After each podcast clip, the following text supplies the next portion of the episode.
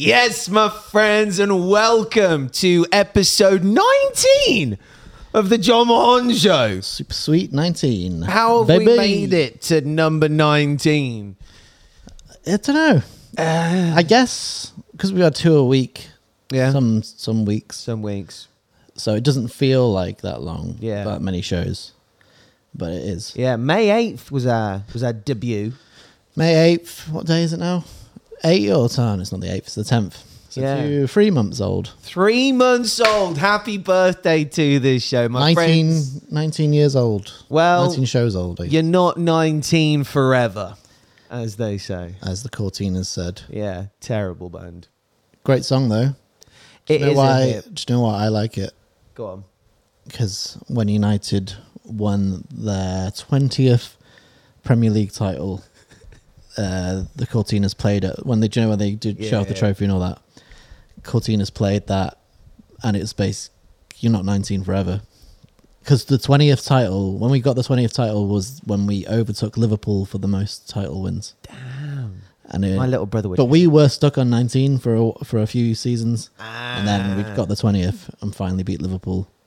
Nice. And then yeah, you're not 19 forever. Yeah, pull yourself together as you did. Well, my friends, this show is in the midst of pulling itself together. Today, we've got a sports theme going on. I'm wearing my Raiders hat. yeah, Go sports. yeah, it is Banty Thursday, but we uh, Brand tea. yeah, Brand Tea Thursday. Let's go. Brand team Thursday. Brand Team. It's my team. How are they doing? I don't know. The season hasn't started yet, No. but you got a new quarterback, Jimmy Garoppolo. Oh, Jimmy G. Jimmy, that's how that's how he's known as Jimmy, Jimmy, G. Garops. The Garoppers. Yeah, Mr. Mr. Garop dropping that guap. I don't know anything about American football. We'll teach you. We'll teach you. The season starts. Uh, not long now. It's about a month until. We're literally a month today. The NFL season starts Yeah. actually, and a So month. this is the part in the game where they advertise cars yeah, every other minute. they do. Lo- they do love an advert. And in fact, a month tomorrow, I'll be going to my first ever NFL game in New York. You're gonna you're gonna buy all the jerseys. I've already got the the jersey, the Aaron Rodgers, Get the new one. jersey. Yeah, the man. New season. Yep, already got it. To be fair, I went to um, the NF no NA what is it National Hockey League Yeah. NHL, and uh, I watched what was it Golden Knights, the Las Vegas Golden Knights versus the Toronto Maple Leafs, Nice. and it was I liked it because it was quite oh the game was quite fast paced, but then in bet- when there's a break in the game they put like music on and people dance and they have like shit going on. It's all- the same with the baseball. Did you ever see that clip of Tom DeLonge at a baseball game and they started playing Blink 182? Yeah, I he think I did just sat there in the crowd. But it was when he wasn't in the band. It's like it's like when he left the band, so he's like, this is awkward. Although saying that, I did go to. I think I've spoke about this. I went to uh, Yankees versus Red Sox at London Stadium. It was the most Damn. boring game I've ever watched. Really? it goes on for so long. It was like six hours, and like there's it's only like so many. cricket of America. There's only so many seven pound beers you can drink in six hours. yeah. So uh, yeah, we left before the end. Oh, but it was like, but Yankees were like way ahead, so it was like they've already won basically. There was a massive fight in baseball a couple of weeks ago. Did you see that? Like some guy was like sliding for a base, and then it all kicked off, and then one guy literally just chinned. Oh yeah, I did actually. out. Yeah. I saw that. just a cheeky little one bomb. Also, have you seen the Alabama street fight? It's the mo. Yeah, Yeah. man. Yeah, Or the security guard gets attacked by those dudes on the boat, dude. It was. It and was. then the, someone swims across the yeah, someone sends across, but it was the guy. It was the guy brandishing the steel chair for me, man. yeah, proper WWE. Literally. but But it was like a proper. It was Yeah. like a wrestling chair as well, yeah, wasn't it? but like if you if you follow wrestling, you'll know what an unprotected chair shot is. Like he hit that person, Yeah. sat down on the floor with a I mean, proper yeah. malicious unprotected. He wasn't shot. P- pretending to hit that guy. No, that because like there is a way in wrestling that they say that like you like you can hit someone in the head with a chair shot. That it like Yeah, I it's, it's it's still hitting someone in the head, but like you can glance it off their forehead. So if you ever watch stuff from the Attitude Era, the way they hit people is they don't like Yeah, donk them on their head like that. They kind of like swipe across their head, so it's like a glancing movement like that. and yeah, like they you can actually sit on those chairs, so they're not made out of like really cheap It's still made out of solid Yeah, metal. It's, it's still metal. It's Still not. It's not Play-Doh. but yeah, one of the best street fights. Yeah, Just the drama of it. it had a How little bit of everything. Yeah. It's probably uh, the best clip I've seen this week. Mm. It's the best Clip of the week. clip of the week, but we probably can't show it here. Yeah, a bit naughty. yeah. A lot of I'll violence. I'll tell you what my clip of the week is. Again on the sports theme, fucking Steph Curry coming out for Mizbiz. Oh. And speaking of misery business, there's a brand new club night happening at the Devil's Dog down in Digbeth this Saturday, 10 p.m. Alternative anthems, 10 till 3, with yours truly DJing. Rock out with John. Just a couple of those. I won't be there. I'll be at Bloodstock. You will. That's dark. I'll be rocking out some, some sugar. Yeah, not loose that day as well. Yep. Big day. I'm going Yeah. tomorrow actually. Now. Oh, are you? Yeah. Ah, so Seeing you're gonna get some Killswitch. Kill Switch. Let's go. There Yeah. is love. on the. Um, Oh, oh, oh, oh. I'll do that. I'll plug that in later. Yeah, on the Steph Curry thing with Paramore. We'll put it on now, now actually. Let's go to you. Oh, that's good framing, isn't it? yeah, so if you haven't seen this, basically, Paramore were playing a show, and I don't know if is this is going to become a thing with Paramore where they bring people out for features for Misery Business because Little Uzi Vert did it just before his record Pink Tape came out, and then you have Steph Curry now coming out and singing the iconic Paramore well, anthem. apparently he's been a he's a long time Paramore fan No way. because I think in one of the videos, well, we'll watch it actually. One of the videos, she says we've known Steph for a long time. Holy And I think because they're playing in his, his hometown, I'm not sure where it is, but that's. The, I don't know what there. team that he plays for. There we go. Any basketball fans watching right now? I don't watch basketball, but I know who Steph Curry is. I know Steph he's Curry, like yeah. huge name. He's got 53 million followers on Instagram. Yeah. From the NFL world, I'd love to see George Kittle doing this because, like, George Kittle plays for the San Francisco 49ers. And during one of their practices one time, like, players get to select tunes Yeah. and it goes from, like, a rap tune to a song that Kittle's obviously queued up and it's just Last Resort, Papa Roach. And, like, he just puts his helmet on and just starts stomping around like that. It's like, God, George. I imagine there's a quite a- probably quite a lot of rock fans in the NH NFL NFL. because in the in UK football, don't really get that much other Yeah, than David De Gea, who uh, big metal fan. Let's Went go. to see Slipknot in Manchester. they Let's played. go. But yeah, this is Steph Curry. Steph Curry singing. so yeah, that that would be my clip of the week if we're doing Yeah, a clip of the week. sports themed still. Yeah, very sports themed. And speaking of sports, we've got a little feature coming. up. Yeah. So we were trying to think of shit to do on today's show because we really enjoyed last time asking you for your dream band. So in keeping with the fact that the NFL season's about to start, people are going to be doing their fantasy leagues very soon. You've probably seen clips on TikTok of men doing like sports competitions for their draft picks. Like, have you seen like clips of like dudes creating like obstacle courses in their back garden, like competing for like who gets the like top draft pick in their in their draft friendship group? Yeah, well, I haven't, but Yeah, yeah, you can you can I don't picture get this. the picture off that picture description. So what we're gonna do is we're gonna do a draft right now for best songs of 2023 so far. So feel free to play along. Basically, as we pick a tune. You pick a tune to be your first pick in the draft, your second pick in the draft, your third pick, fourth pick, fifth pick. But the rule is obviously, like when it's sports, if one tune gets picked, then the other person can't then pick that tune. yeah. But I feel like we've probably got a different enough taste that it might not happen. Yeah, I feel like there's some. I feel like there might be a couple, one or two crossovers. Yeah, I, I feel like there's some big crossovers potentially happening. So, who who goes first? Should we flip a coin? Do I have a coin? What is a coin? Flip my phone. I do have a coin. Right. Heads or tails, Ollie? Tails never fails. It doesn't. Would you like first or second pick, sir? Um, I'll go first. First pick in the draft. Got a list here where these are my uh, from the top of my head, but I've got I've got some backups. So first, I am gonna go. I don't know if you can see this. Ooh, interesting start to the draft. The last, happening, Dr. Scott? the last song on the new album, Interesting. and I love it. Interesting. I've listened to that.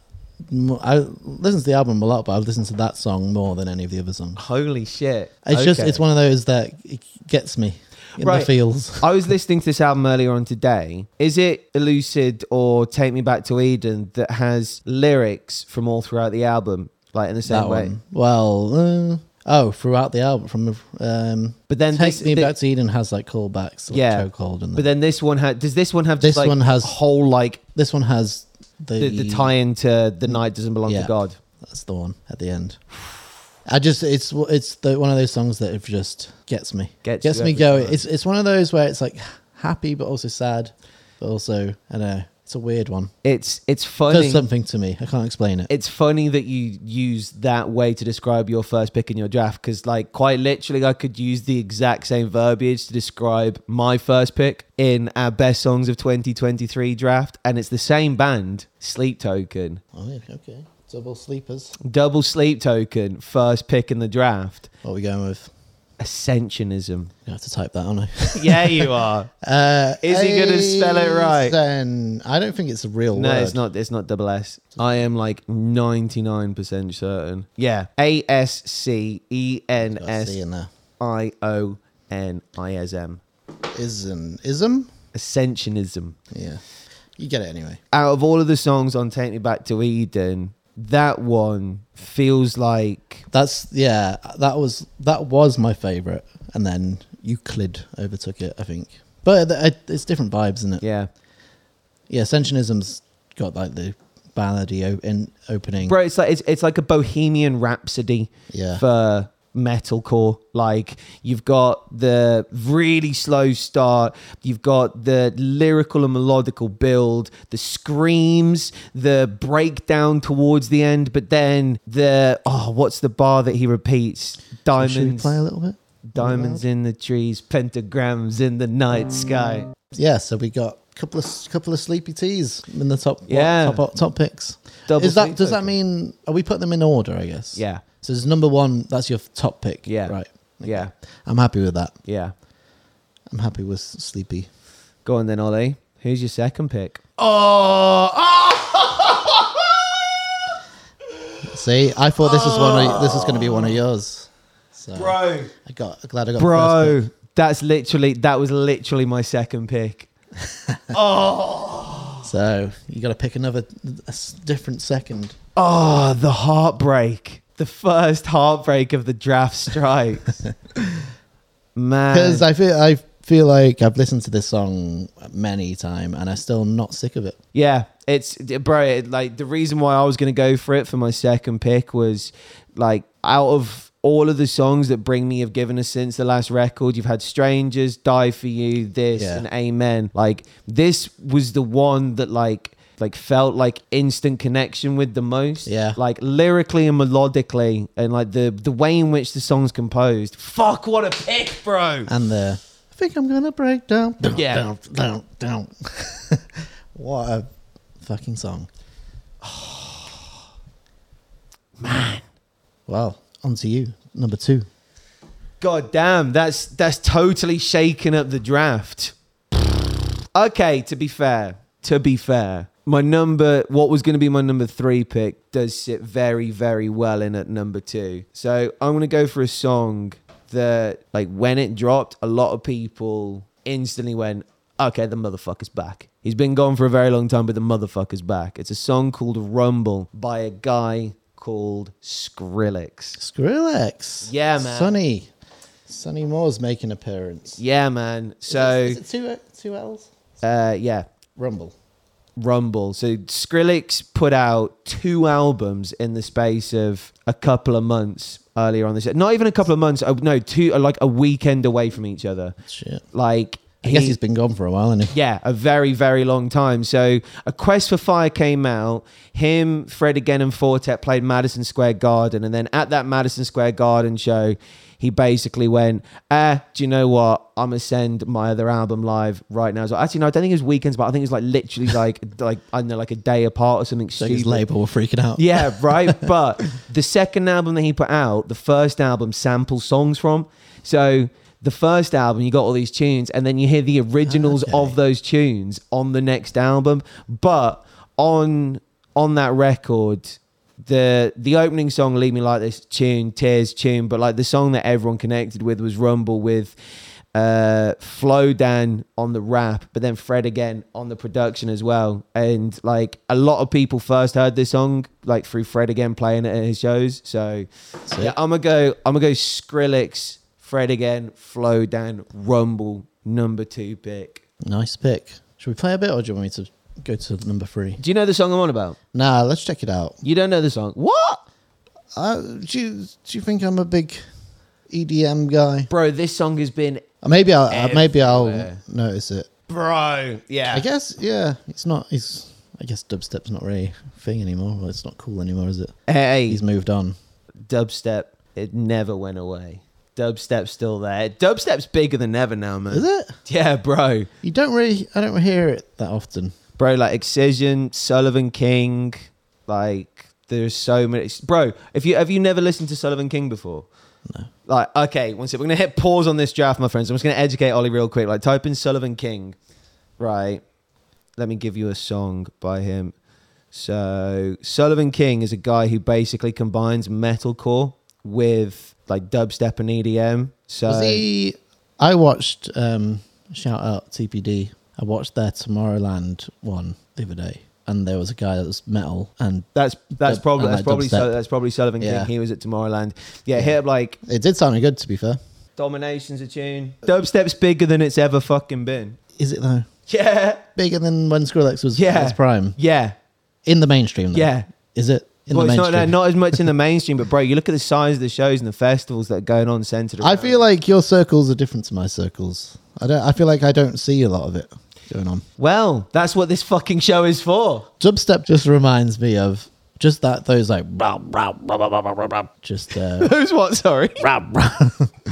just reminds me of sweaty people on naughty substances. Does it not remind you of that? Every time I get like PTSD, like flashbacks. Uh, but like That's That- taken back to a tent in Reading. Reading Festival 10. Yeah, to be fair, like that side of dubstep like tickled this side of the pond, but it never fully came over here. Like, yeah, Knife Party came over for like Reading one year. Like you've always had like a solid dance stage at Reading. Like you got you've had like a couple like big bass festivals, but like it's been more bassline than it has been dubstep over here. So like people like uh Darkzy and Skepsis and like that entire crew of people like that was what the uk kind of picked up on whereas the, the americans they were basically having like yeah excision sullivan king like fucking Shaq is now a dubstep dj he was at Tomorrowland as well. bro have you heard Shaq's new dubstep tune No. Right. Again, sorry, my friends. Weird. Like this is so ADHD right now. But put on, put on "Bang Your Head" by Diesel. So is what his DJ name? Oh, um, Diesel? what if he's got a music video? One second. Yeah. Well, so Shaq is called Diesel. Shaq's DJ name is Diesel. Good right. Name. This one. Yeah. Oh, I'm stopping it before I have a hemorrhage. I like oh. that sort of music, yeah. Like I don't mind it, but I couldn't just sit at home listening to that. You know. Like you just sit there at your desk. And Yeah. it's like blah blah blah blah blah blah. Yeah, man. So intense. It's the reason I don't listen to like Lorna Shore at home. It's too intense for just sitting Oh, down at your desk. Ah, bro. I mean, You I, haven't lived if I'll you listen to- day with to the hellfire. I listen to a lot of disgusting music, but I feel like it has enough ebbs and flows what you're more like a time and a place. more melodic and with the heavy. But yeah, I just it's the, just not easy listening for me. Feels like I don't know, like a migraine, musical migraine. bro. Anyway, should we get back to? Shaq is taking over the DJing world, whether you like it or not. Right? Yeah. I, let's I, get- I've got nothing to do with the DJ world, John. So Let's- you can have it. let's let's get back to the draft. So, my friends, keep playing along with Well, your draft picks. I think uh, this might be a new one for you, John, that you might not have heard of. Ooh. But it's a new one for me. But I recently really got into it, and it's insane, and I love it, and it's catchy and heavy and crazy. And we'll play the music video because it's actually insane. It is Paledusk with their new song, newest song, because we're we're doing songs from this year. So I, the song is called "I'm Ready to Die for My Friends." Great name. Okay. So you know how you, Arigato. you know how you just said that you're like, how can you listen to music that makes you feel like you're having an aneurysm? But this, yeah, but this has got. you An, literally no, but I was put saying my point was, John, this songs I listen to have a lot of ebbs and flows, whereas that is just like pounding your head. Bah, bah, bah, Yeah. this has at least got some groove and a little bit of dancey bits Some and some singy along bits. I've just noticed that it's his name, Vigor Man, Vigor man, as in like lots of like. lots of vigor, strong testosterone. I don't know. Hi, what is one second? Define vigor. Strong, healthy, full of energy, a Right. full, vigorous, or muscular full- man. full of energy. Why are you caught up on his name? you think like um, I don't know. I'm trying to think of another example. Someone with a name. You you because he's called Vigor Man. You expect him to be like yeah, but yeah, like around. no, but like he like it's like a suit. No, it's like it's less of a band name then. It's like more of like a superhero name. So it's like if Batman turned up like dressed as an ostrich, you'd be like, why have you called yourself Batman when you're he's not a superhero? John. He's just a rapper from Japan. Yeah, He but probably just googled Vigor and was like, "That sounds cool." That. anyway, this, Yeah. is, this is my number three. So that's your number three pick. It's a solid pick, to be fair. Very, very solid pick. Well, with that in mind, then, seeing as my list has fluctuated quite heavily due to you stealing Lost away from me as my number two pick, I'm going to go back to Bring Me the Horizon for number three. So tell all your friends this is the end of everything. Amen, baby. yeah, good pick, good song. Yep. Amen. And for all of the people that were saying like, "Oh, why don't Bring Me play their older stuff? Where's the heavy screamy side of Bring Me the Horizon?" Listen to this and shut the fuck up. Yeah, internet people. Yeah, back to the well. It was. It's kind of like a mixture between older, heavier stuff and new stuff. it's quite literally It's a good blend. there is a hell, a pinch of sempiternal, but then post-human. Yeah. Also got it has got like a sort of two thousands like emo screamo vibe as well. Yeah, like a Basically, like, bit of a sort of bit of like vibe. MCR taking back Sunday at Yeah. Glassjaw in there as well, and that cheeky little sprinkling of Little Uzi Vert as well. Little spring, yeah, and then bring me on his album, Yeah, on Werewolf. Werewolf. Yeah, That's, I reckon it was the little deal. You be on my album, I'll be on your album. Yeah, album. you scratch my album, I'll scratch. But I'm yours. only going to do 20 seconds on yours, bring me. Yeah, which is why Not even like- that, probably like 10 seconds. Yeah, 15 seconds. like that's probably like I'd be interested in a BTS on that one. Like, show me the BTS of like Well, the band. What's a K-pop band got to do with yeah, this, John? yes, Ollie, the cape. Yeah, give me. I feel like nowadays, if you say BTS to most people, younger generations, yeah, they won't even. They won't be like behind the scenes. Yeah, It's weird. yeah, Weird, man. weird world we live in. Yeah, words are changing meanings all of a sudden. Okay, So your fourth pick. I'm gonna pick. I'll do, oh, I'll do it like this, so it's a bit of suspense. Ooh. You gotta fill the time. While I O- snipe it. Ollie's number four pick in a top five song draft of 2023 is Ooh. Whoosh. Friend of the show, What a selection, sir. holding absence, crooked melody. Crooked melody. That's a great. Lu- That's a great Lucas impression. But yeah, it's a great song. Fantastic song. And it definitely it came out this year. I, I can't. This is the trouble I was having. I was like, what? I sometimes forget what came out this year, or maybe I've just discovered a song and it came out last year, and it's so I'm like, well, I can't put that in. There's quite a few tunes that have come out this year that when I was prepping for this, bear in mind, my friends, we came up with this idea about half an hour before we went live.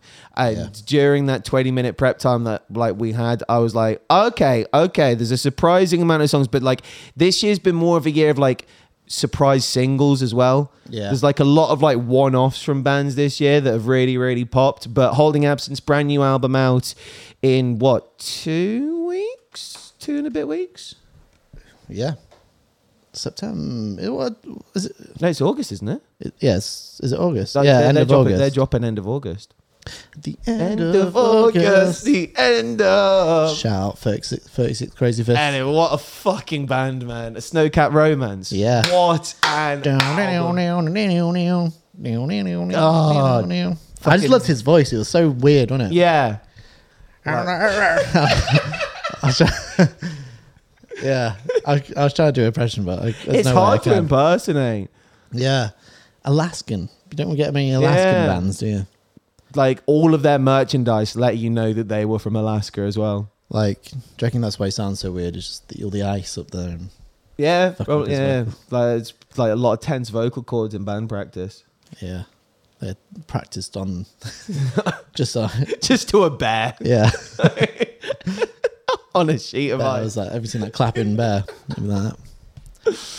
Right. This is this is where like I'm a little bit Number four. I'm in and ahhing. I'm umming and ahhing about this because I don't. um, there's that like Ah. now now it gets to the stage where like there's a lot of songs that are on like the same level as each other. I don't really there's not really all that much separating them. But I'm going to go for Illenium and Drown. So Illenium self-titled his last album. It's actually not got the O in it as well, just to make it make it a fish. Yeah, there you go. So Illenium's self-titled record has got it's got so many names on it and in all honesty like this album has to be appreciated like as an entire body of work there are standout singles and stuff but like for me like its actual magic comes when you listen to it start to finish but i mean like names on this you got skylar grey Jane jaden avril lavigne and travis barker Yeah. Spiritbox american teeth said the sky motionless in white and nina nesbitt Oh, we reacted to f- some of them, didn't we? We re- which one did we react to? the motionless in white one Spiritbox Yeah. one and the avril one Avril. I do believe. But the the drown one, like when I heard it for the first time, it wasn't until like halfway through the song when my brain was like, "Oh my god, this is John, bring do you? Oh, it's Drown. yeah, this is Bring Me the Horizons Drown." So yeah, from Illenium self-titled album, the remixed version of Drown by Bring Me the Horizon. Nice.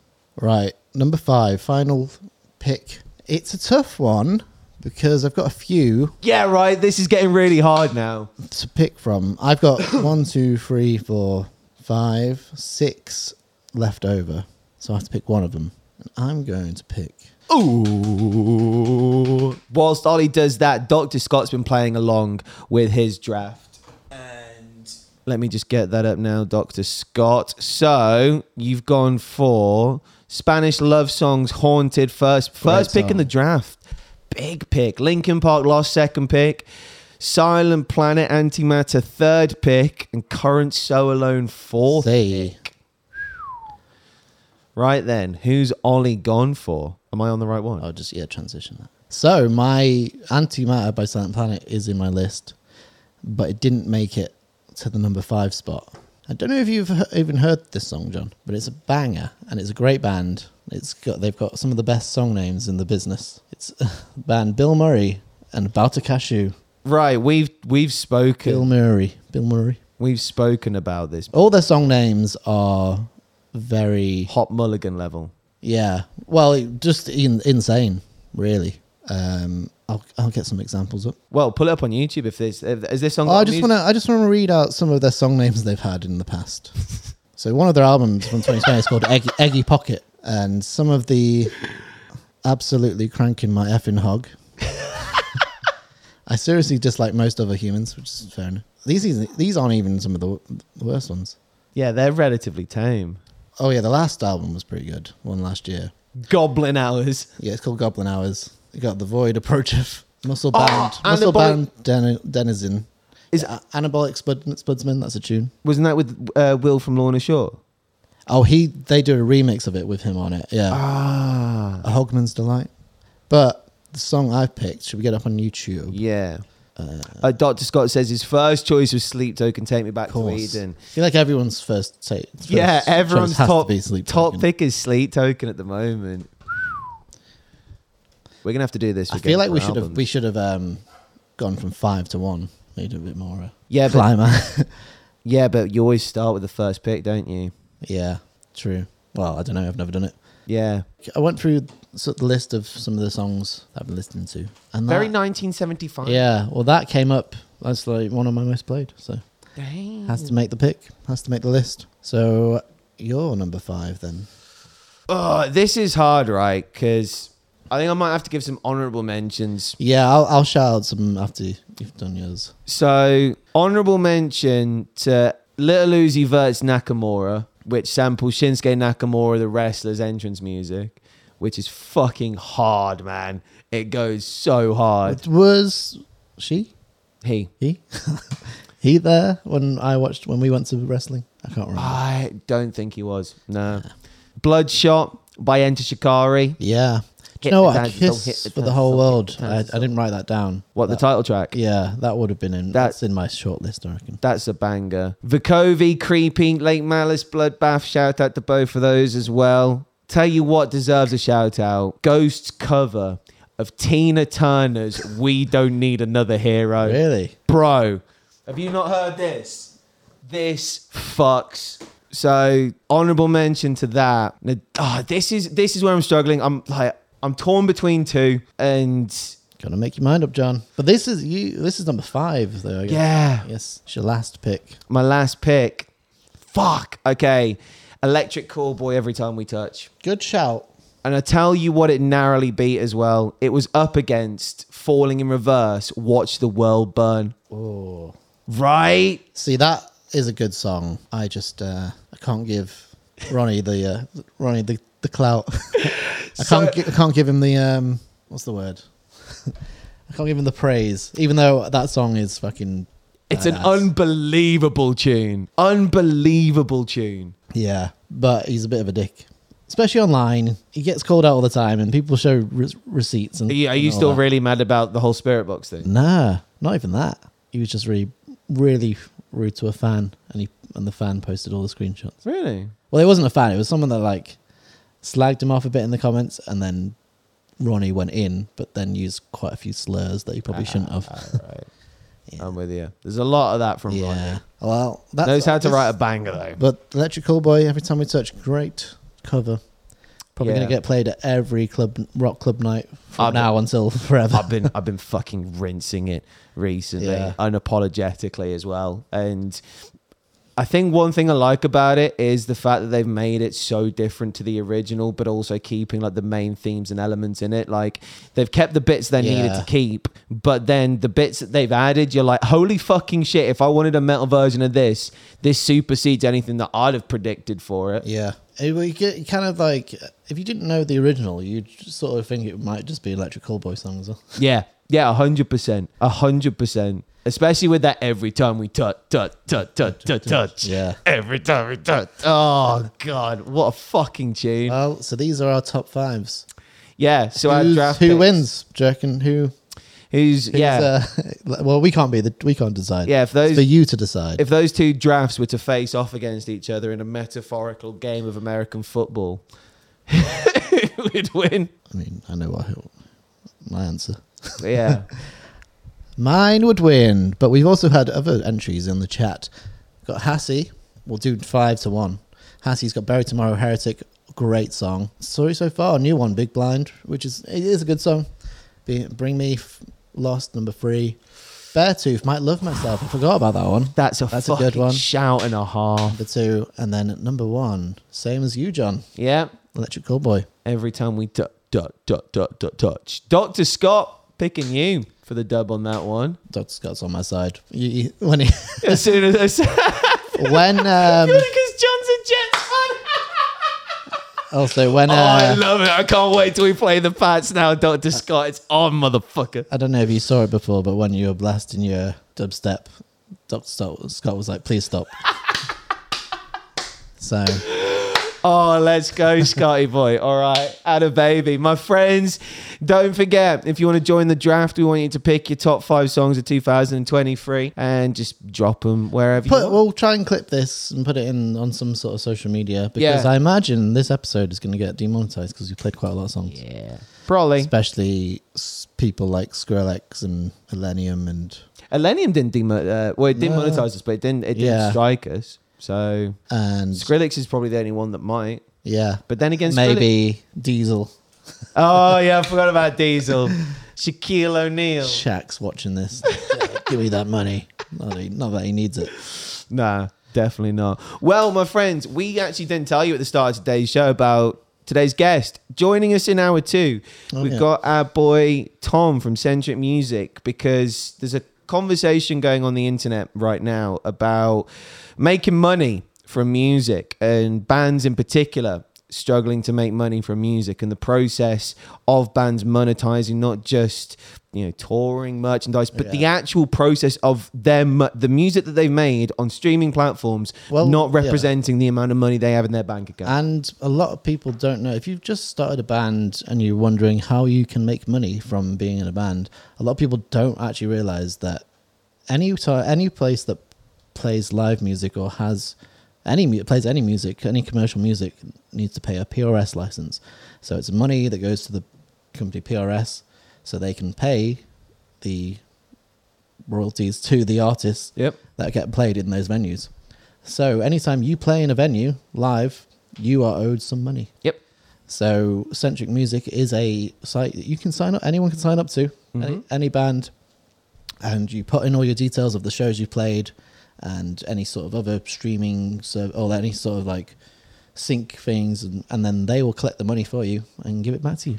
it's something that bands aren't taught that bands you know might not even be aware of or know Yeah. about but it's something that the higher up you go in the chain the more you have like a team of people to worry about these kinds of things Yeah. and we'll talk to tom about some of the clients that he looks after on a day-to-day basis some of the challenges hurdles obstacles that bands in this society Yeah. have to overcome for it So, well, the, so publishers are separate usually to record labels, or a lot of publishing is built into the label system. So if you sign a record deal, it'd be like, oh, your publishing is included. yep Or, but if you just have a publishing deal, their oh, their main job is to collect your royalties. Yep. So where whenever your music gets used on TV, radio, whatever, when you play live, they will collect the royalties. Obviously, take a cut. Yeah. And then give the rest back to you. But if you consider once your band starts getting bigger, just how many platforms could be using your music and playing your Yeah. music, like it is worth every penny to have a company looking out for it. But for bands that are just starting out, this is something that Yeah. you could be doing for yourself without a manager, without a label or anything like that. This is something that you yeah. yourself should be looking into. Because I have some experience on Sentric, one of my old bands where you signed up. Yeah, let's and go. they always did a thing where you could they'd have sync opportunities. We'll ask them about it anyway. Yeah. But there's sync opportunities that come up and you can put forward one of your songs to be used. So if so they'll be like, Oh, we want this type of song for this TV show or whatever. And if you think your song fits that, you can submit it and if it gets picked then you get a nice little nice little check. Little bit of uh, royalty money, which is the yeah. best kind of money because it's free and it just comes in every, Yeah. every quarter. Yeah, let's go royalty money. Well, my friends, that is what's coming up in hour two of the Jon Mahon Show. We will be right back after this. Yes, my friends, welcome back to the Jon Mahon Show, hour two, powered by Forever Loud. Yes, it is. Forever-loud.com. Remember the hyphen. Yeah, don't forget the hyphen. I, I don't know. I think it just takes you to one of those sites where it's like, oh, buy this domain, but buy it for like three grand or something. So like, fuck you. Do you know what? It's a great business model.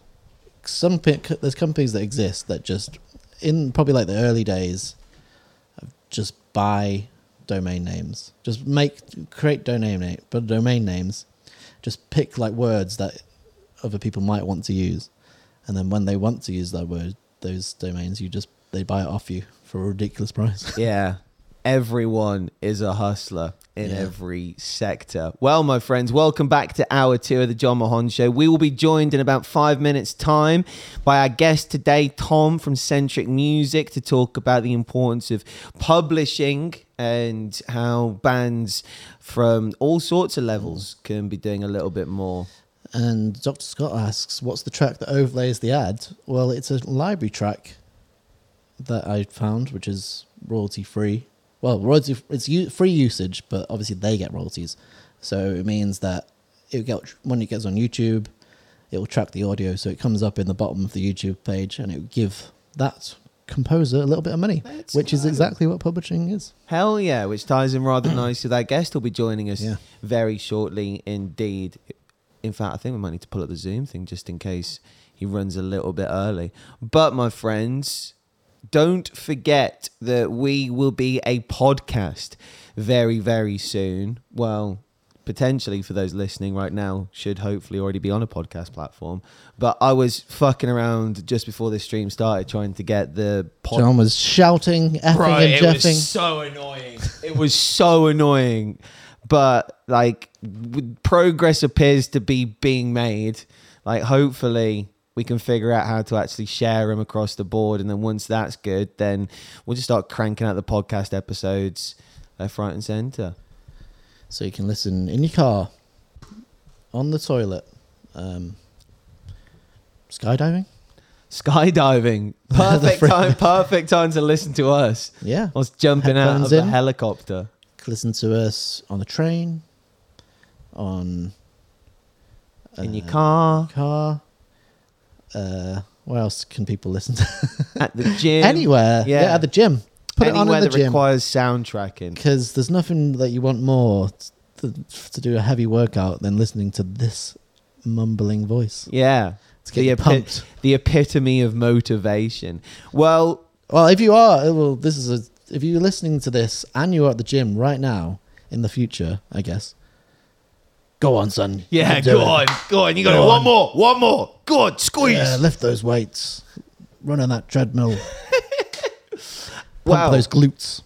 One thing that I do want to mention actually before Tom joins us in a second is we were going to do it on today's show. I want to give it a bit more time, so we'll do it on Monday's show. We've got some vinyl to give away. A disc, a vinyl disc. A vinyl disc, a bit of wax. Yeah, it's not wax For- anymore, is it? Is it not? Don't think so. I thought vinyls had been and always were wax. Or is it plastic now? Isn't it vinyl? I don't know. Why did why would they call it wax then? Why would they call it? right, vinyl records. What are they made of? What? what are they worth? What are they made of? PVC, Yeah. polyvinyl chloride, which is why it's called vinyl, I guess. That makes sense. So where's the term wax come from? I don't know. I've never heard. I feel like maybe in the early days, because that was probably an easier material for them to print. Because wasn't there saying like waxing lyricals or something like that, which came from like playing vinyls? I yeah, I don't know the the origin of that phrase. Type in vinyl so wax. yeah, no. So it's polyvinyl chloride, which is why they're called vinyls. But either way, Vinyl my records friends, wax. All vinyl records wax. The short answer is no. However, there is such things as a wax record, There which is go. indeed made of wax. there we fucking go. See? Yeah, but, but most of them are made of polyvinyl yeah, yeah. chloride. Okay, I concede. Well, my friends, we have got some vinyls to give away, which we've been doing on Monday So for Mimi Bark's album. Yeah. Get that polyvinyl chloride. Mimi, Mimi Barks polyvinyl, polyvinyl chloride. Could be yours. We'll think of a way to give it away. But yeah, make sure you're listening on Monday's live stream to get the exclusive on that. Get the drop. Be there before everyone else. Yeah. You need to think of a question or how to enter or something? How to enter? I might center it around like watching the interview or like picking. Send us up. your best bark. Go on. Row. A bit, of, bit, bit of a DMX bark. Yeah. Like, you know, row, row, X gon' give it to you. Down, yeah. I had that album actually back in the noughties, or hmm. whenever it came out. Apparently, 2000. DMX is one of the most insane rappers to see live, like back in day. Yeah. We yeah. Did he? Do you know what I liked about that record was there was a lot of like rock influence. Yeah. A lot of riffs on it. First we're gonna rock, then we're gonna roll, then we're gonna stop, don't let it go. Oh man, R.I.P. R.I.P. to, to one of the greatest of all time, DMX. But yeah, we'll be giving away a Mimi Barks vinyl. Well, actually, got Jon still Jon still needs to give away a lot. I still need to post the Motorhead ones. They're sat there right in front of me. It's been a fucking Jon can only do one task a day. Not even he- what, like he- I, is my ADHD. I try and do ten tasks a day and none of them get fucking finished. Just you need some Adderall. Oh, Was it Adderall? Ritalin. What's the, what's the drug prescribed? Obviously. Rital, I think Ritalin is the UK version. Adderall's the US version. Yeah, I think they're the same same, thing. thing. Yeah. Yeah. But anyway, what we doing? What we doing? We have got a couple minutes before we are joined by Tom from. We always do this. It's Music. when we're waiting for a guest and then don't come on exactly on the time. We uh, we were like, we find ourselves how do we fill this time? spitballing. I feel like there was something else that we wanted to talk about, and I've totally forgotten what it was. I don't know, Jon. I can't. I don't. I'm not inside your brain. There was something I mentioned before the show started that I was like, ah, that was news or noteworthy.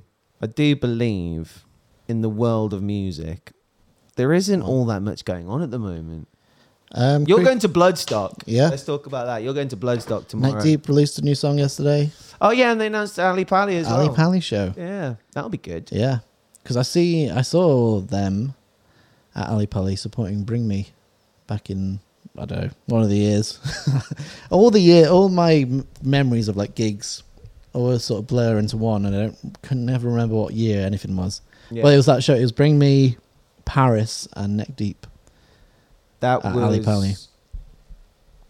Great show. 2014 or 15, I want to say. Fifteen rings a bell, but I think it might have been later. Yeah. I think it might have been. But I know the one you're on about. That was a hell of a show. That was when they had. I remember they had loads of lasers and shit. yeah.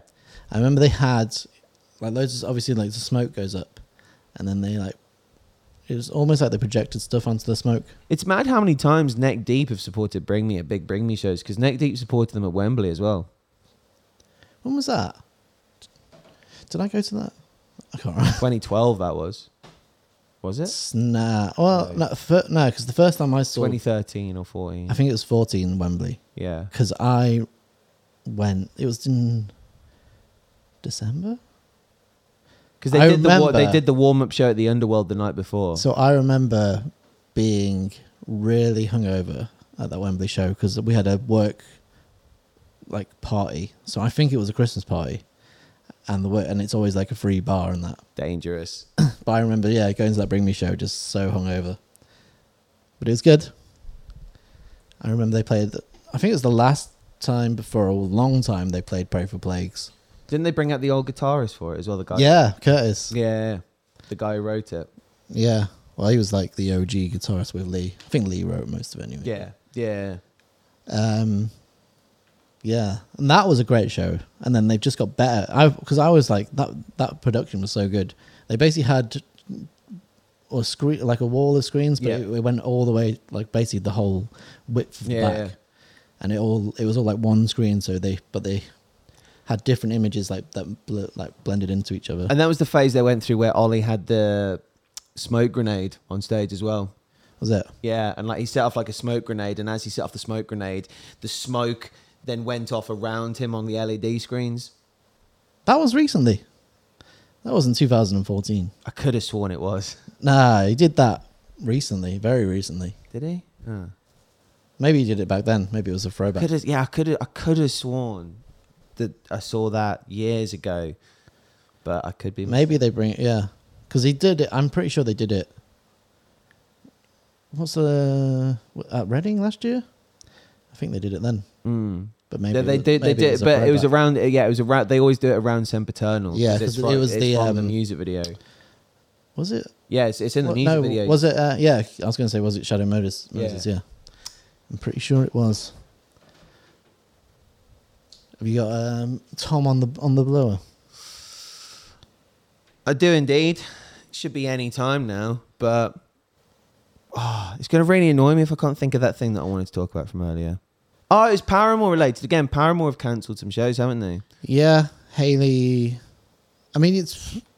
But anyway, we'll find the Hayley thing. What was I saying? Because people like always go, "Oh, she got a lot of sh- shit from people being like, well, uh, Dave Grohl didn't cancel when he broke his leg and shit." But it's like she's injured her lungs I'm sure Dave Grohl would cancel if he couldn't sing still. Yeah, like if you can't breathe whilst Yeah. you're doing something that involves your voice, like it's very different to like yeah, as you said, like a leg where it's like Dave, like once he was strapped up and like probably shot up with some sort of like painkiller, was like cool, yeah, like if I'm sat down, I can still play the guitar. Yeah, it's just like fair enough. Like if you can't perform at your, if your job is to give a vocal performance to the best of your ability, if you can't sing, then it's going to be detrimental to you and your health, and also the audience because they're Yeah. not going to get the best show. Yeah, and future long term damage as well. I mean, like was stories about Loz from while she sleeps, Yeah. like on Warped Tour, like coughing up like mouthfuls of blood and having to be pulled to the side by Sam from Architects and be like, Yeah, like you need to sort this out because like because I think it's, it's gonna it's just gonna do more and more damage. well,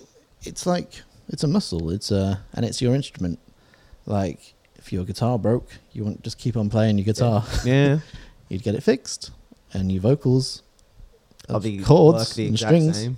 Yeah. So, and if you're not playing it correctly, then it's going to do more damage than good. Yep. So I think like Loz, especially, he went to uh, who's that famous vocal coach? Melissa Cross. Yeah, I think he went to her.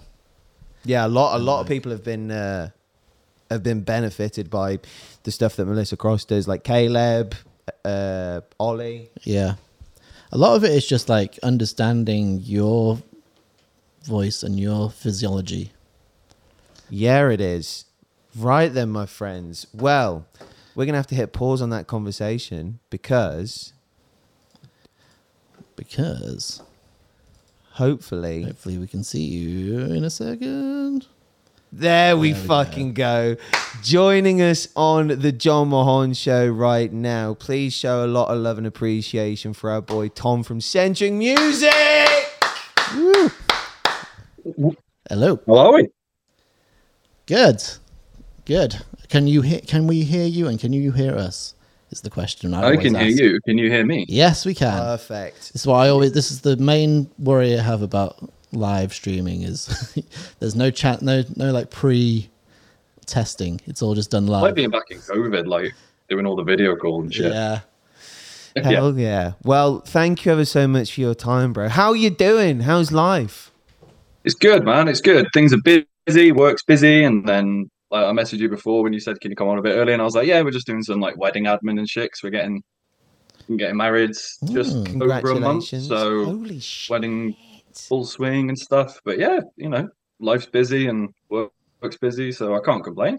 Hell yeah. How much um say have you got in the wedding planning, or is it all just yes, saying yes? I mean, yeah, it's like, yeah, we can do that.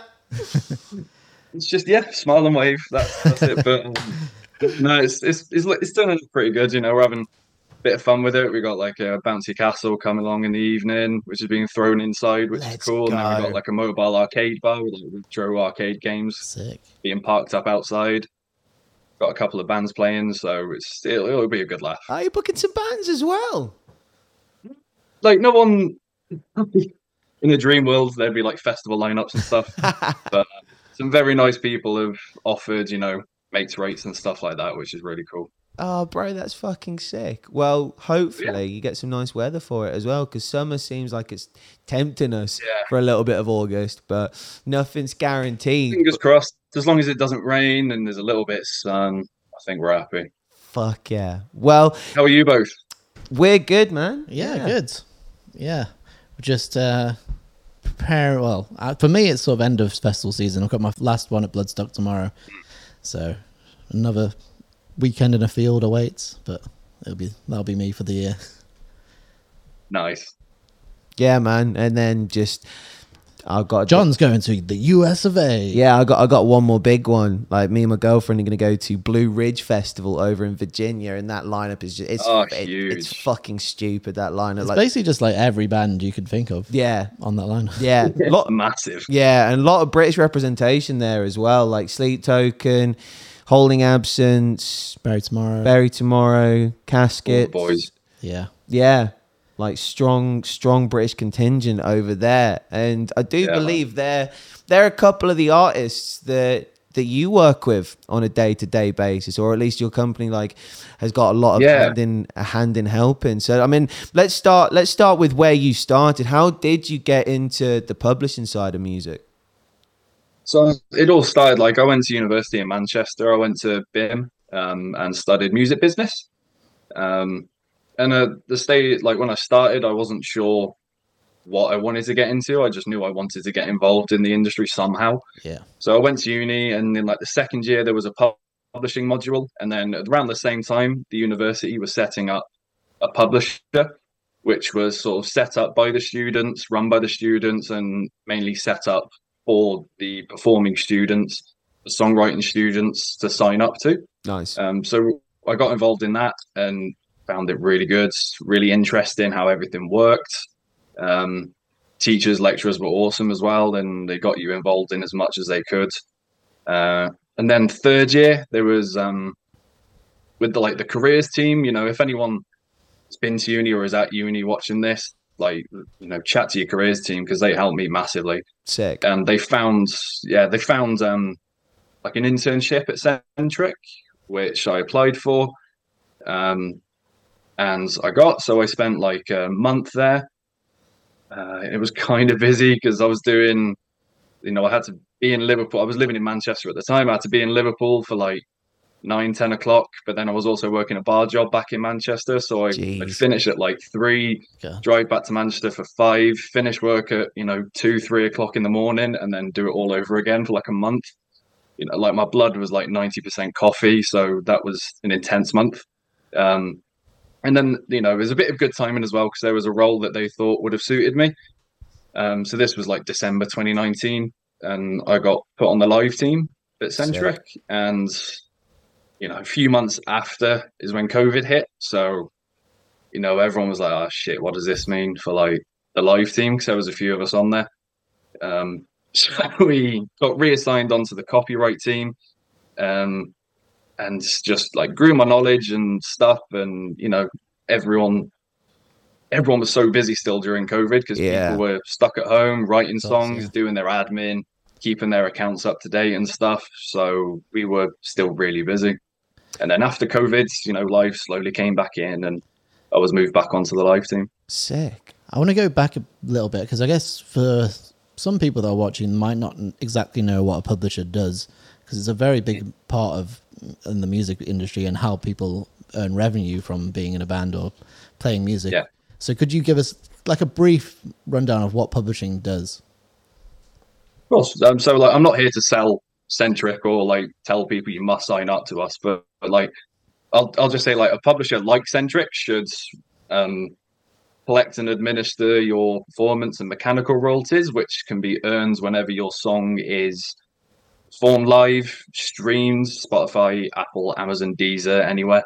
Uh, um, YouTube, uh, broadcasted on radio, put on TV. You know, you hear it on an advert or something, or you know, we also have a really good sync team at Sentric, which work on getting our artist songs used in whether it's TV, film, adverts, stuff like that.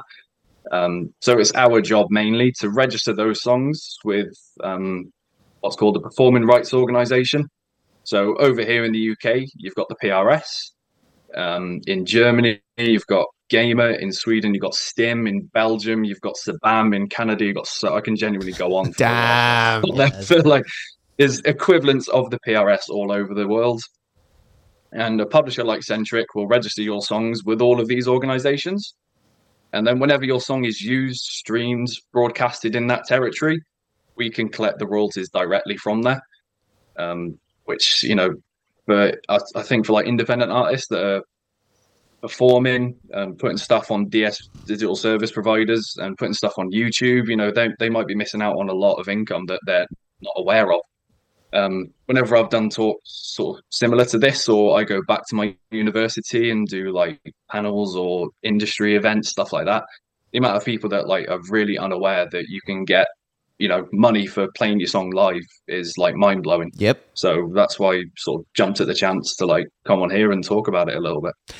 And that's that's why we really appreciate it because more so than anything like we want to make bands aware who maybe don't have backing from a major label maybe don't have like even a manager. Like because uh, let's not forget like you have to get to a certain stage to be able to pay more people. And until like the band are happy with that investment like more so now than ever you're seeing a level of independency from bands across the board going right okay your merch your socials like your booking travel and transport for tours. Like they're sharing responsibility. Yeah. So for the person in the band who might get delegate or might not even have a delegation yet of publishing, if someone was to get delegated publishing, where would where would you encourage like an up and coming band to start?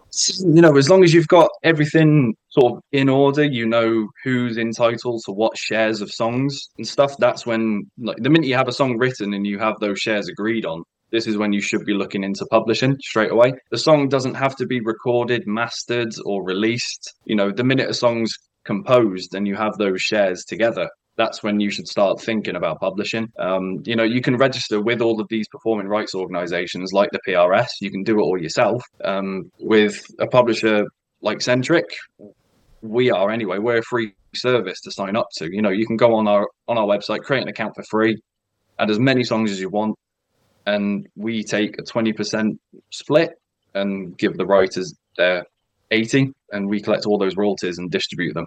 So it's a very artist friendly deal. You're not tied down to anything. You're not stuck with us for years and years and years which i know you know traditionally a lot of the older label publishing agreements they used to absolutely like pound on artists like yeah. you know this like you're stuck with us for five years and we're taking 90% and giving you nothing.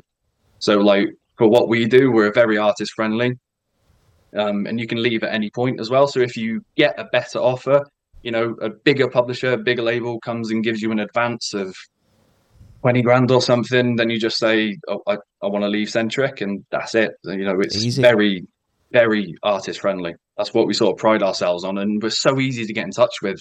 Like we've got live chats, we've got phones that, you know, you just call the number on the website and you're through to us. You're talking to well, it used to be me, not me anymore, but you'll be talking to someone in the office that I'm sat with. So, you know, what we really do pride ourselves on the artist and serving them. Hell yeah, dude. And especially now more so than ever, where we're seeing the emerging conversation. I mean, like, you look at what's going on in America with the actors striking and the script writers striking because of the conversation centered around pay and with how much artists are getting fucked in 2023 by the minimal amount made through streaming and then like the other associate like you know how many streams you have to even like see a dent in a paycheck that's even worth splitting. Yeah. like as someone who kind of sees like the direct correlation between streams and money earned like like what are some of the things that you're dealing with on a daily basis like surrounding that topic? Like how hard are the conversations going on between you and the bands I mean, for me, I'm I'm on the live team, so like I gather set list, promoter information, and I submit, you know, the the dates, the venues, what set list they played to these different performing rights organizations like the PRS, like the one in Germany, and so on. And there's different processes for each and every one. Some you can send off like massive fuck off files full of like five thousand gigs and just email them. Jeez. Others you have to like go on their website and enter them manually one by one. so like in Germany, they have a deadline so if there's a gig at any point this year, it needs reporting to them by the end of March next year. Anything after that, they won't pay you for. So it's it's they're, they're on it. They're strict. They like you have to do their process. Jeez. And you know we had a bit of a backlog at the start of this year, so we had like 1,200 gigs to add in the space of like a, like a month or two. And we mm. just kept like continuously entering all this data, going, it, it, it'll get there. It'll get there. like it's near the end. Um, but you know, when I was on the copyright team, I was dealing with sort of conflicts and you know answering sort of general questions people had about about publishing, about song registrations, and you know, it is my job mainly to answer those questions, make them feel you know satisfied with the answers we were like I was giving them and the advice I was giving them. And I also dealt still do with like YouTube, the YouTube side of things, which yeah. is a bit of a minefield as well. Um, obviously YouTube is a desired platform for a lot of artists because it's free and you know you can put what you want on there essentially. Um, but the whole YouTube side of things, you know, money wise, it's again zero point zero zero zero zero three pence Yeah. every time songs used, maybe even less. But the content ID doesn't start kicking in until a video has around ten thousand views. So you know, if you have anything under that, it's like we can monitor and you know see if anything does come through somehow. But anything after ten thousand is usually like when things could start coming through a bit more regularly in those smaller amounts. Yeah. So yeah, it's it's it publishing is an absolute minefield. Like I can scratch the surface, which is probably what I'll do here in the next half hour or so. Like scratch the surface, and then you can just keep digging. Like the amount of times I say that, and then I think I said it to you in London. Actually, I was like, "Mine, it's fucking." Mine. And then we were sat at the bar for an hour chatting about it all. Yeah. Yeah, like just to give you some context, my friends, like that, like we we known each other like prior to then, but like that was like the first time we actually had a chance to like talk, talk, and like it was blowing my mind, like not just like the the the list of things that you have to do on a daily basis, but like how different bands and clients can vary from one another, and you know how important something like communication is within this field. Like you know, if a band drops like a song or a music video, and like not everyone's ready or everything's there in time, like you know stuff can happen where like there's revenue lost if things aren't registered in the right mm. way, and it's like especially when you've got so many bands that you're juggling with and you're turning around and saying like yeah we've got like how many was it how many thousand of live shows sat in a log that you had to like bust through it's like yeah. it's like as you said you've got like you've got so many different plates that Yeah. you're constantly spinning I was going to ask because I my old band way back in 2011 was or 2012 was when we broke up. But I remember we were signed up to Sentric. But yeah, it was a case of every gig you play, you have to put in the details and you put have to put every single song that you played. And it's just I I never knew how that would worked on your end. Did, so you have to do all that in like uh, manually. Like you have to yeah, log all so the like the the one in Germany and you know France, which is called SACEM, and Spain, which is called SGAE. Like we have to go on their portal and like enter all the details ourselves Yeah. from the information you give us. And then there are some other societies where, like the PRS, we can sort of download a file. I have to format it, make sure it's all correct to what they want, and then we can send that off in bulk, like Yeah. thousands and thousands of gigs in one file at a time, which is obviously a lot easier and less time consuming. But yeah, if you went on your, I mean, this was way before I was at Sentric anyway, and I'm sure we were using a bit of an older system because it was, it was a while ago. But yeah, you'd have gone on, done something similar, you know, gone on, said I played this venue at this date, these are the Yeah. songs, and then we dealt with that process and did what had to be done to report it. Because it's I think it's a lot of things because I certainly didn't know it before then, but like obviously venues or anywhere that plays music has to pay a license, like a, a PRS license or whatever it is, and that money is for the artist really. So like if you yeah if you've played anywhere in the wo- in the world, you are owed money for that performance. Yeah. and Sentric is just a great, especially yeah, like it's a free sign up thing, so you can just get start earning as soon as you basically stop playing live, which I think is a great thing Yeah. because a lot of people And there's like no limit to songs you can put on your account and Yeah. stuff like that. And like Jon said before, like it's like the communications kind of essential. Like if you have a song and you know you've released it already, and then a few weeks down the line you might think, oh shit, like publishing, like you're like who's like what do we do when it's played on radio or we play it live? Like what happens? What's with the PRS? What does that do? And then you know you can like create an account with us, add the song on, and you know, weeks like you might have a bit of wait, a bit more waiting for the royalties to come through because they might have to be like backdated, yeah yeah, which can be a bit of a pain. But at the end of the day, like we'll always try and collect what we can uh, because you're entitled, like the artists are entitled to it, the songwriters are entitled to when their songs used that they they should be paid. A hundred percent, and it's like especially with the amount of money that the artists seem to not be getting at the moment, and like how much like record sales from uh, what uh, what used to be selling an album, how much a band used to get from that process, like the physical sales, how much streaming drastically changed that cut that the artist was getting. And I mean, like as someone who sat there looking at you know the numbers that are directly made, as in like money made from music streamed, like is there any advice that you could offer those bands who are maybe sat there being like, "What the fuck's my paycheck so small? I'm getting X X amount of millions of streams from here or X amount of plays from here. Like, why am I not seeing any any return on this?" I'd say you, you know when you have millions of streams, there should be something coming through, of course. Whether that that, you know whether there's tens of thousands of streams, something should be coming through. So it's always worth checking that you know your publishing is in line. You've got something set like you've got your songs registered and they're registered correctly.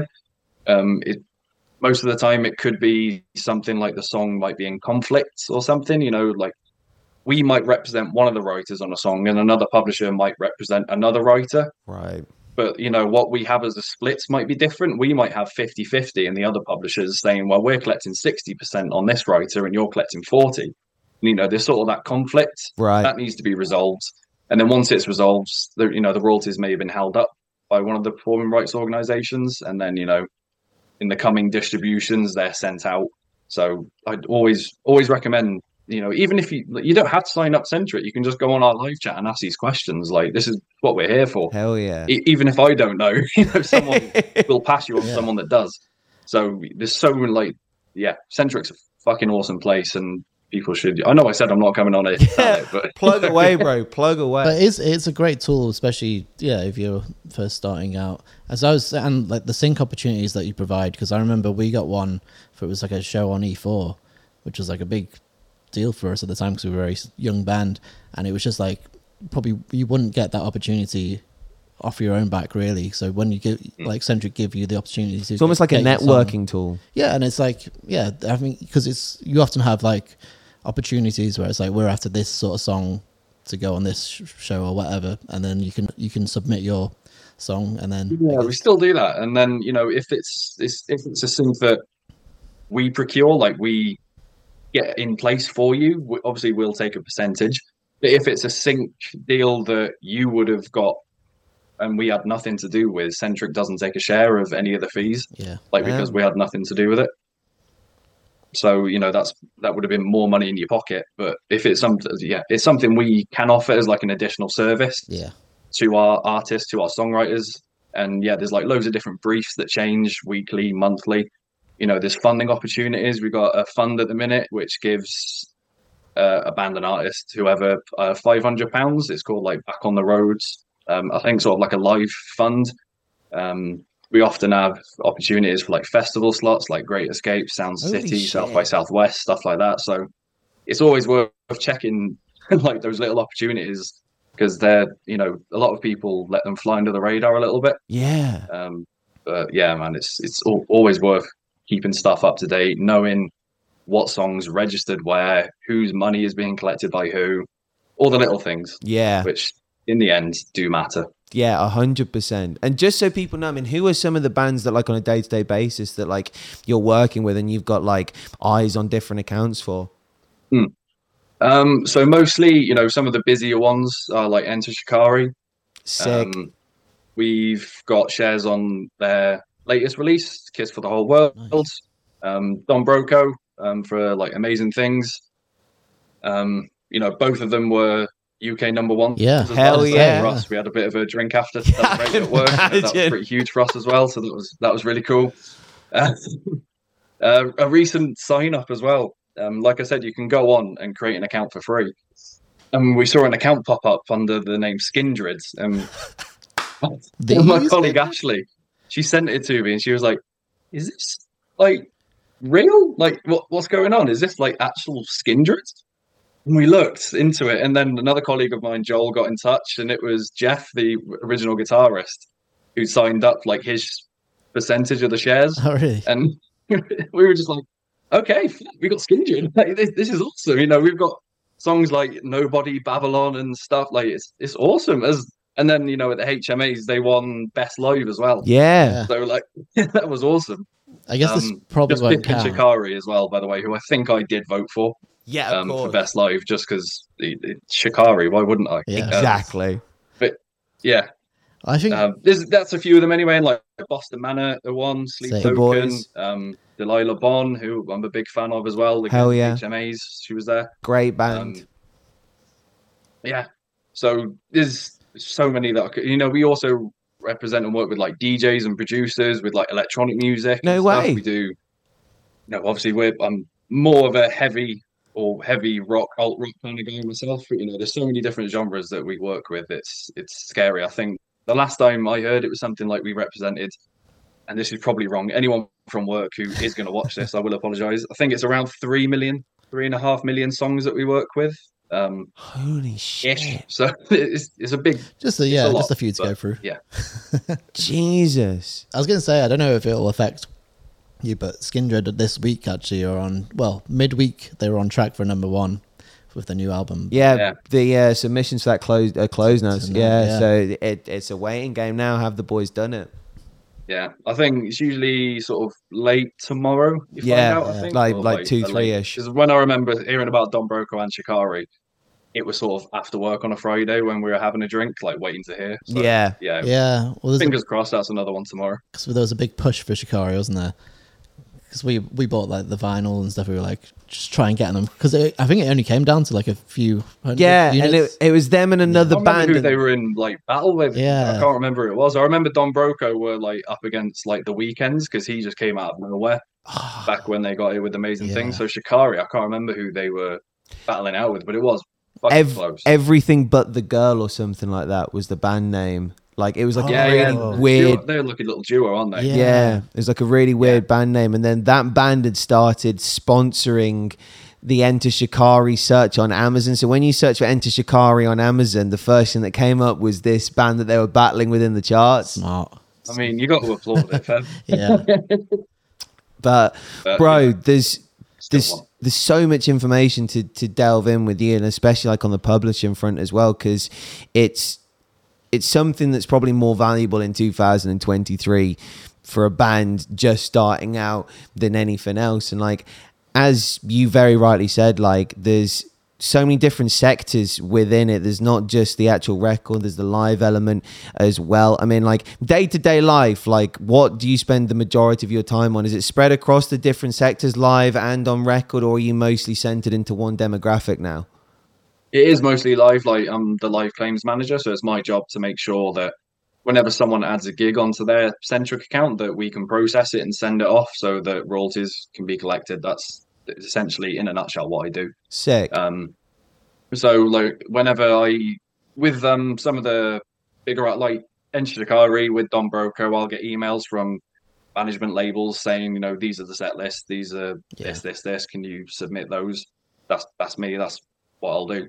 Um, but then a lot of people will go on their account, enter the details, and then it comes through to like our gig system, and then it's up to me to process it, make sure everything's correct. You know, there has to be a song registration first in order to submit, because you have to have a set list um, that is fully registered. Essentially, like I said, we register Right. the songs with like the PRS, yeah, and once we do that, the PRS give you what's called a tune code, which uniquely identifies that song on their system.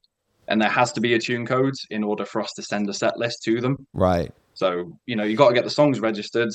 And if we have to wait a couple of weeks for a registration to come through, that sort of delays the process a little bit, Yeah. which is again backs on to keeping everything up to date and make sure everything's registered correctly before releases. Stuff like it all aligns together. It, like it again, scratching the surface, it's fucking confusing. Hell yeah. He's doing. Um, I so yeah, that's essentially what I do. Just making sure people get paid for when they perform live.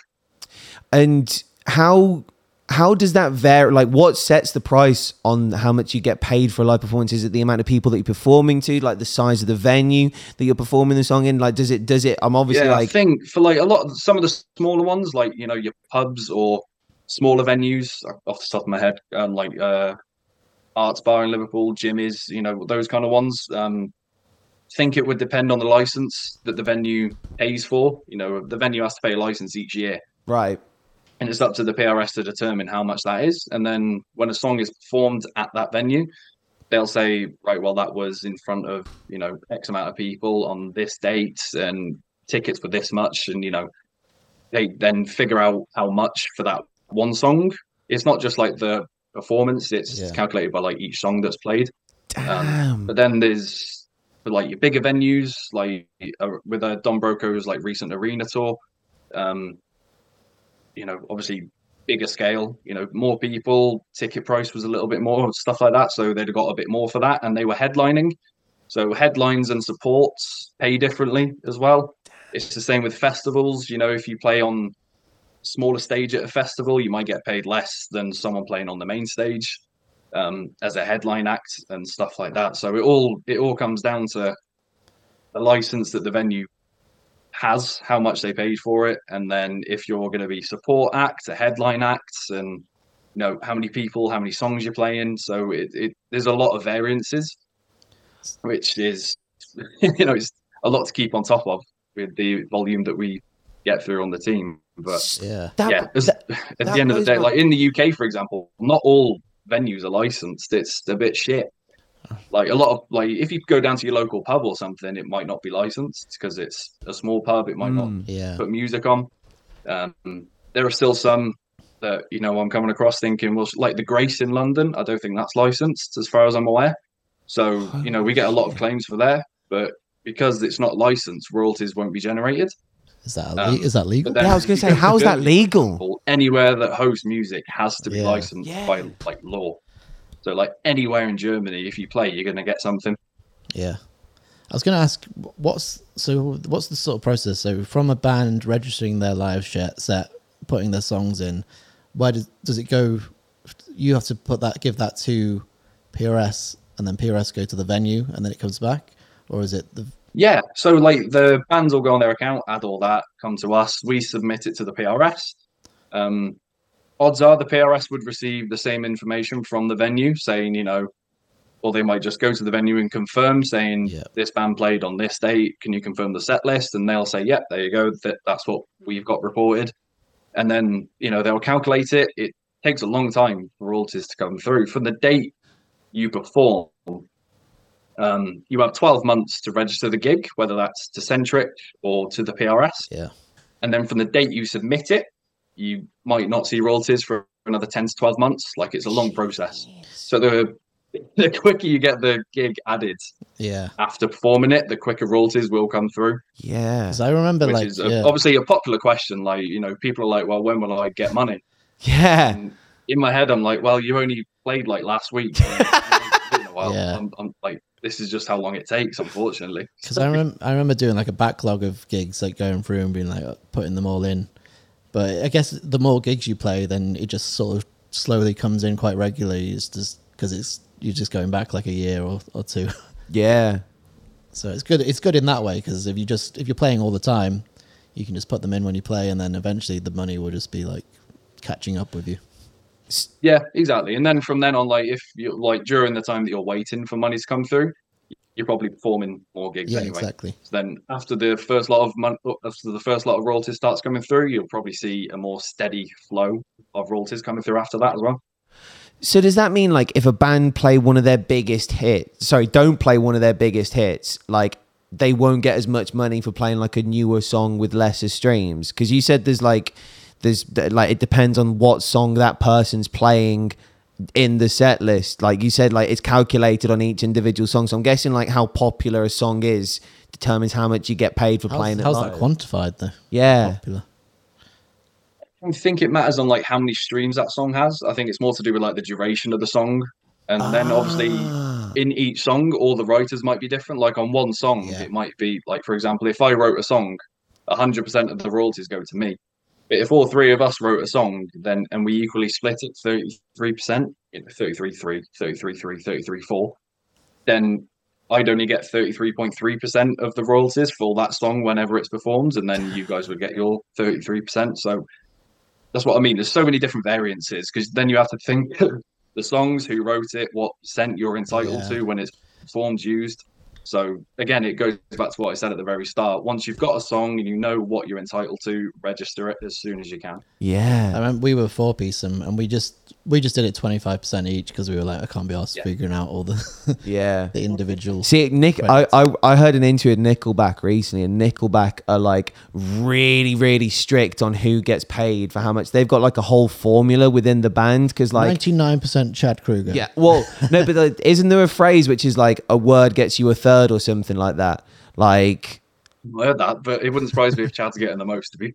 yeah, oh yeah, hundred percent. But like, that, apparently they sit, they literally sit there with a whiteboard, and they've got like specific calculations for like choruses and verses, like. Oh. Yeah, but I've never heard a band have that kind of setup before where it like Detail yeah, yeah, That sounds like a laugh in the practice room, didn't it? Yeah, In the recording studio. All that's missing is like a color coordinated Excel spreadsheet. That- Which is so Like- Nickelback when you think about it. Like, Right, that's, we're- we've written this song. Get the spreadsheet out. yeah.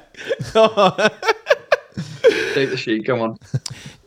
Dude like we we could sit and talk to you about this for hours but i mean like as as a base level conversation i think you've done such a great job in just educating people like on the importance of at least knowing that you're all signed up in the right areas and Yeah. like you know for bands that don't have people directing them to this like managers and stuff like that having a source like Sentric music where it is as you said as simple as just like an idiot's guide and talking you through as to how you can get everything set up and going in the right places.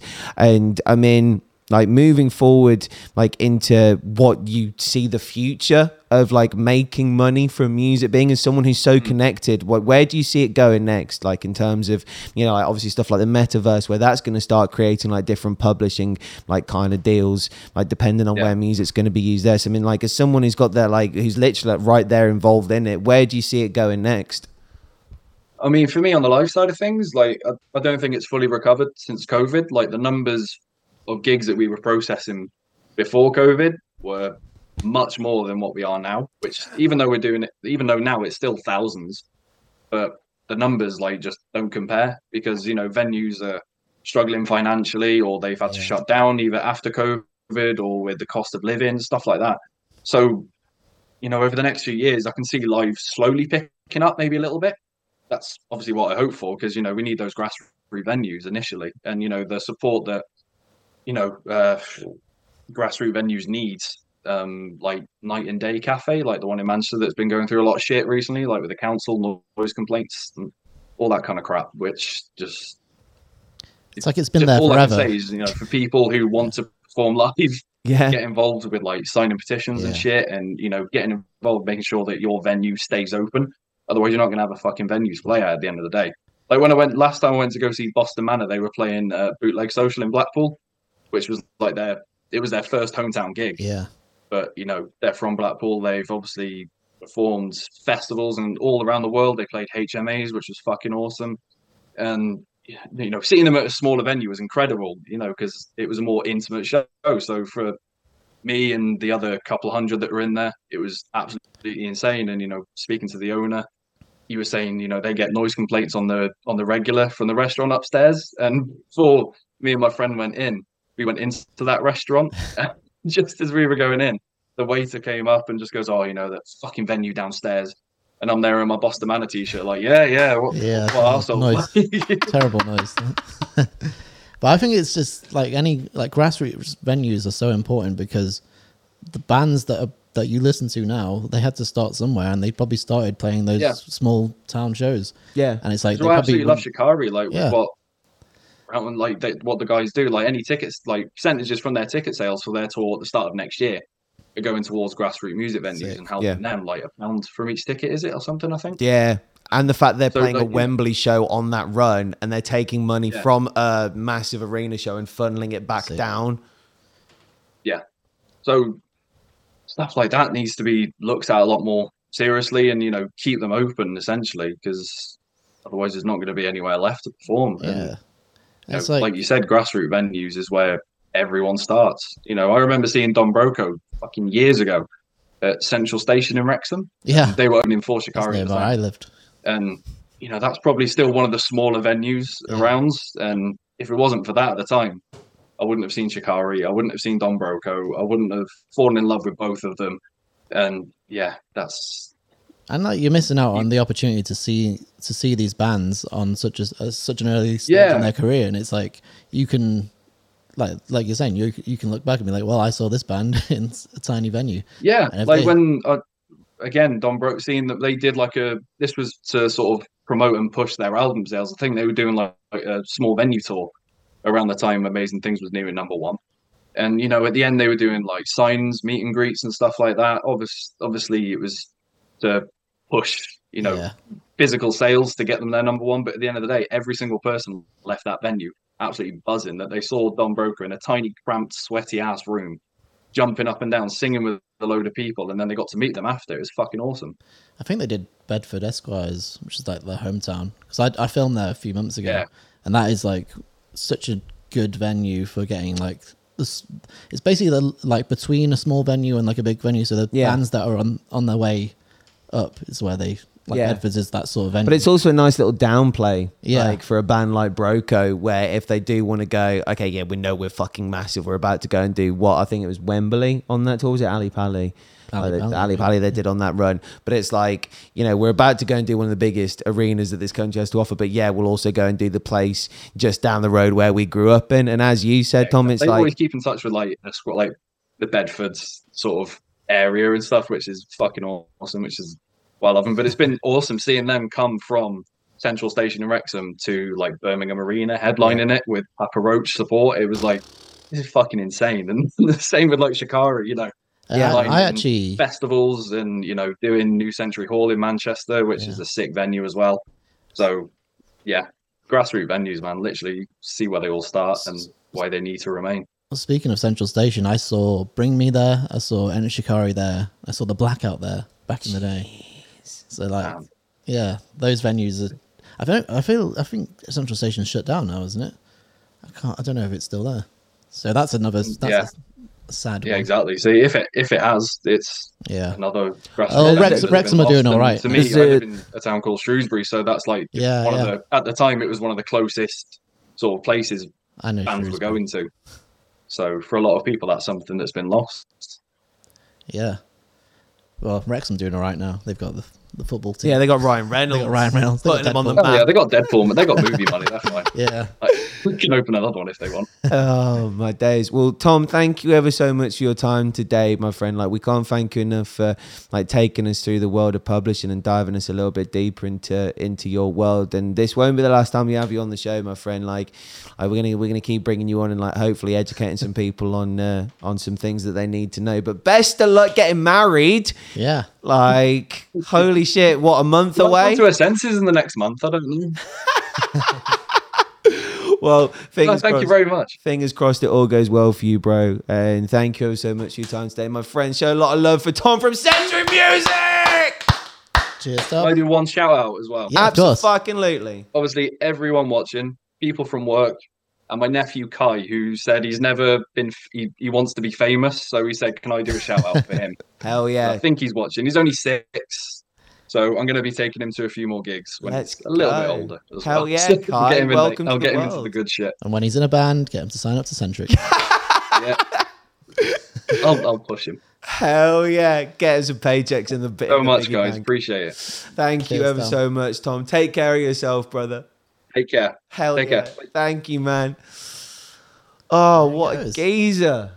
a geezer from Sentric Music. From Sentric Music. Publishing for the masses. Yeah. If Yeah, you're in a I think- band, it's so important. It's Yeah. so, so, so important. I think there's there was a lot of good, v- valuable information Yeah. given in that. Yeah, some very, very important advice. Well, thank you ever so much for making it this far in today's show, my friends. We really do appreciate you. We really do love you. Considering the first hour was just us waffling, Yeah, doing some draft picks. yeah, we've made it two over two hours. Hell yeah. Well, we will be back on Monday. Ollie will be talking all about Bloodstock Festival. If I'm alive, Oh yeah, but we might we might ta- we might take Monday off actually because well, we'll see. We'll, we'll see. see. We'll see how hard Ollie. If there's no I'm a- show on Monday, you know why. I'm a 34 year old man. I can't. I can't. I damaged my liver too much. anyway, Well, thank you ever so much to everyone in the chat. Thank you ever so much for your comments today, my friends. We really do love and appreciate you. All that's left for me to say is my name is Jon Mahon. Peace and love. Stay alive. and I'm Ollie Rout. Go fuck yourselves peacefully.